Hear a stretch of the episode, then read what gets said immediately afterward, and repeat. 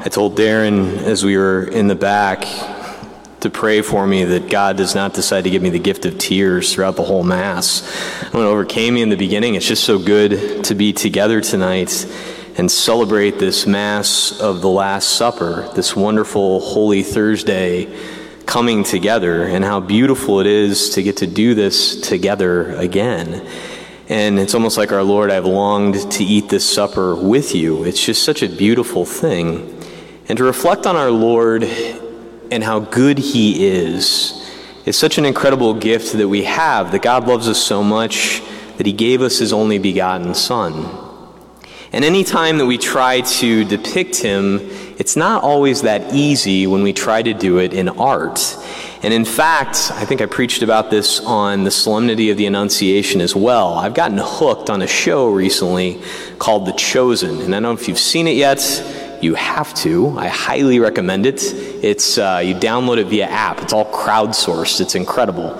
And it's this whole depiction of our Lord and his calling of the apostles and just the character development, especially on the apostles, is so incredible.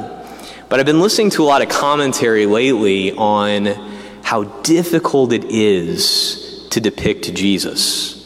Because the fact of the matter is, he is the perfect one, fully human and fully divine. And so, if you're trying to show him in film and you want to show forth how gentle he is, so often it ends up that you don't really show how strong he is. Or if you want to show how kingly and regal he is, very often the director would kind of like neglect his poverty. That it's hard to hold it all together. And I would say that since the Mel Gibson's movie The Passion of the Christ, I've not seen this good of a depiction of Christ. In fact, God chooses to give me the gift of tears very often. The episode about the wedding feast of Cana, I basically cried the whole way through. I highly, highly recommend it. And it's so great to see the way that they depict Jesus, and it's very, very good, but it's still not perfect. The incredible thing that we celebrate tonight is the way that God loves us so much that He wants to be in our midst. He wants to continue to love us, as we heard Joseph proclaim in the gospel tonight from the Gospel of John. Jesus loved His own in the world, and He loved them till the end. And He loved us so much that tonight we celebrate two of the greatest gifts He ever gave us the gift of His real, true presence, body, blood, soul, and divinity in the Eucharist, and the gift that is intimately connected with it, the priesthood. In fact, you can't have one without the other. Without the priest, there is no Eucharist. And without, without the Eucharist, our lives make no sense. The two utterly go together. And I bring up the actors who have depicted Jesus tonight for a reason. It's because of the fact that the priesthood is such an incredible mystery, and that God chooses fallen instruments to speak his words, to think about that, that I, as a fallen human being, I, as the fallen man that I am, I get to say the words, Take this, all of you, and eat of it, for this is my body. He has us speak those words for him. And the incredible thing about it is, is when you look at and the four of us up here, me as a current priest, our three future priests, God willing, Joseph a lot more. He's like in the batting, batting circle. He's right on deck. He's coming. It's very exciting. But when you look at us, we're a little bit different. You may not realize this. Joseph and I, not twins, you know? we're different people, right? And yet, God uses all of these different gifts and characteristics he uses fallen instruments, he puts his treasure in clay. But the one thing that all four of us have in common is when Jesus said, Follow me, we listen to him and we follow him. And how good it is that we get to participate in this way, in the gift of the priesthood that continues on to this very day I'll tell you one little song that very often pops in my head and gets stuck there. It's one of those. And I just, so I listened to a cover all the time when I was in college. Found out today when I was doing my research. It was uh, by a band called The Spiral Starecase. Ever heard of them? I hadn't before today, but you know the song. The little line goes, I love you more today than yesterday, but not as much as tomorrow. Now, it's not a perfect analogy for the way that our Lord loves us, but think about this. The glory of our faith is the fact that what we celebrate tonight is the Last Supper, is the beginning of this great celebration of the whole paschal mystery, that we get to experience at every single Mass. And tonight is the beginning of that spread out over the next several days. You'll notice tonight, at the end of Mass, it doesn't end with a blessing. We don't end with go in peace tonight because it's as though it doesn't end until Saturday night. What normally takes place, Holy Thursday, Good Friday, Easter Sunday, and the resurrection, all in the context of one Mass, now the church gives it to us spread out over the next several days. These are the highest holy days of the entire liturgical year. We get the chance to see it spread out through these days. But the beauty about the mystery of these gifts of the priesthood and the Eucharist is to see how that love spreads out over time. The way that our Lord acts throughout priests throughout the centuries, over two millennia, showing forward different things. And just like with each depiction of Jesus, different things are emphasized, right? Some sort of emphasizes mercy, some emphasize his strength and his justice. We're all a little different. I cry at the drop of a hat. Father Rossi is made of stone. so you can see how different it is, and yet our Lord loves us enough to stay in the midst of all of this with us. The fact of the matter is, he tells us tonight he loves his own and he loved them till the end. He'll tell us after his resurrection, before he ascends into heaven, that he will be with us always until the end of the age. And we see the way in which that happens in this tangible, beautiful use of fallen instruments like us, like us priests who are all together at the cathedral on Tuesday. It is a big mixture of personalities. And you know this from meeting priests all over time, and yet our Lord calls us to follow him, gives us his words, gives us the matter of bread and wine, that in our hands and with those words, as unworthy as we are, in our hands, he continues to show us that he loves us more today than yesterday, giving us himself body, blood, soul, and divinity in the Eucharist.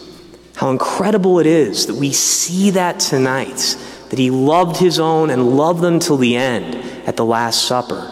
That he loved us in the Garden of Gethsemane, that he loved us from the cross, that he loved us as he raised from the dead, that he loves us today, he'll love us tomorrow, and he'll love us for all eternity. Praise be Jesus Christ. Recientemente me presentaron un programa de episodios llamado The Chosen.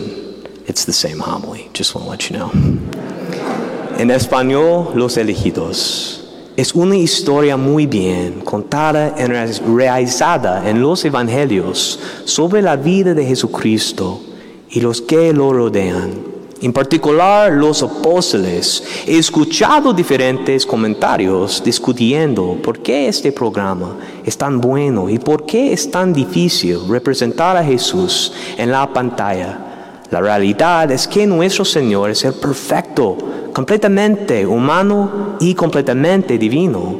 Al tratar de representar su gentileza, algunas veces las representaciones han descuidado mostrar su fuerza. Al tratar de representar su realeza, algunas han descuidado mostrar su pobreza.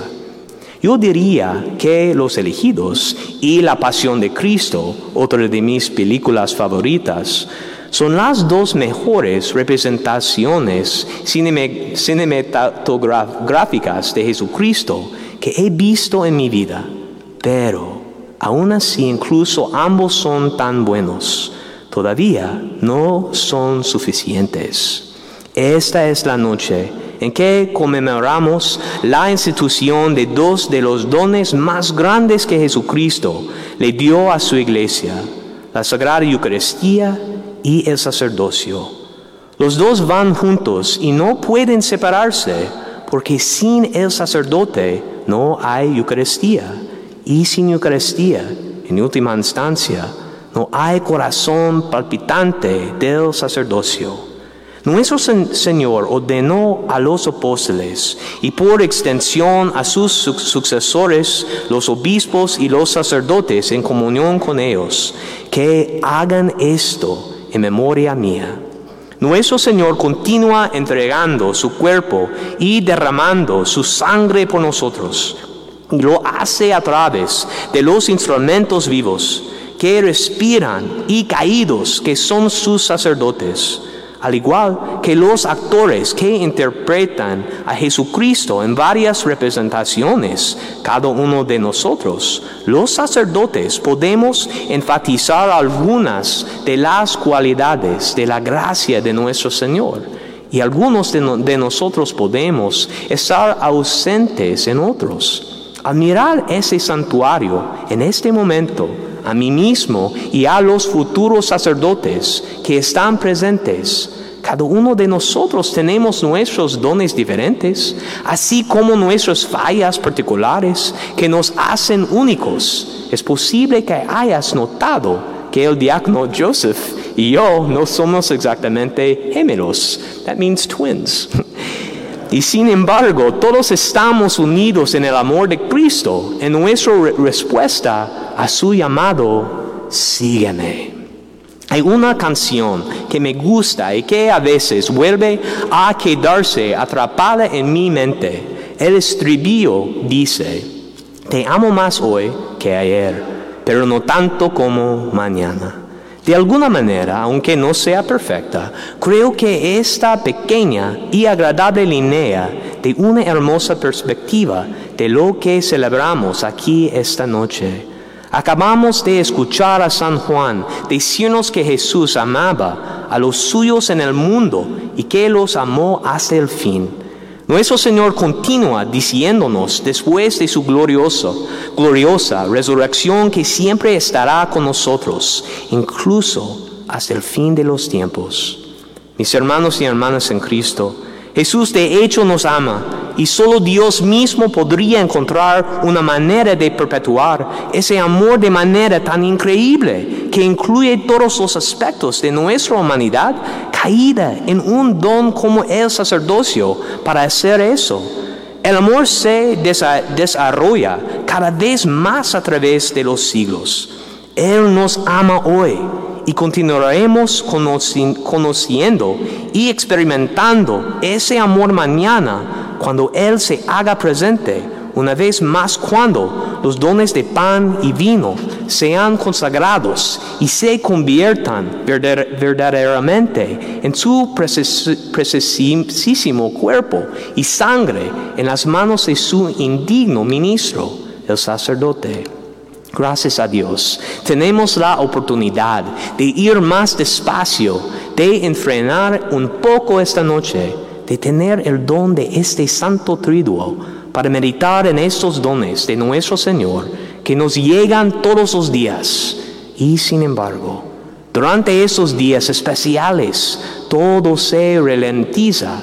La misa no concluye esa noche pero se extiende hasta el sábado por la noche y vemos cada vez más profundamente que Jesucristo nos ama en la última cena, nos ama desde la cruz, nos ama cuando se levanta de la tumba, nos ama hoy y seguirá amándonos mañana y para siempre. Alabado sea Cristo Jesús.